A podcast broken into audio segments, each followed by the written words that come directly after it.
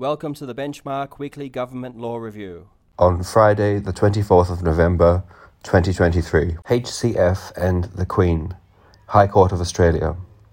High Court dismissed an appeal by majority where a juror had conducted independent internet research and the jury had discussed that research. McNamara and the King, High Court of Australia.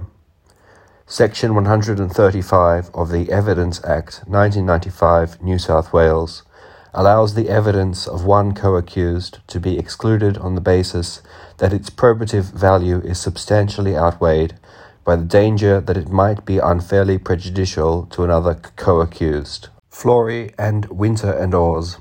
Number 3. Court of Appeal of the Queensland.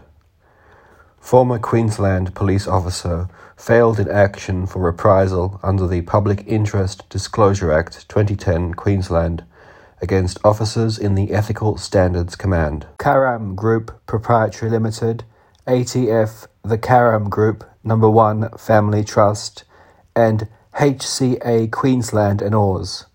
Supreme Court of Queensland. An adjudication under the security of payments legislation can give rise to an issue estoppel. An adjudicator merely asking questions showing a preliminary view unfavourable to one party does not establish apprehended bias. Thank you for listening.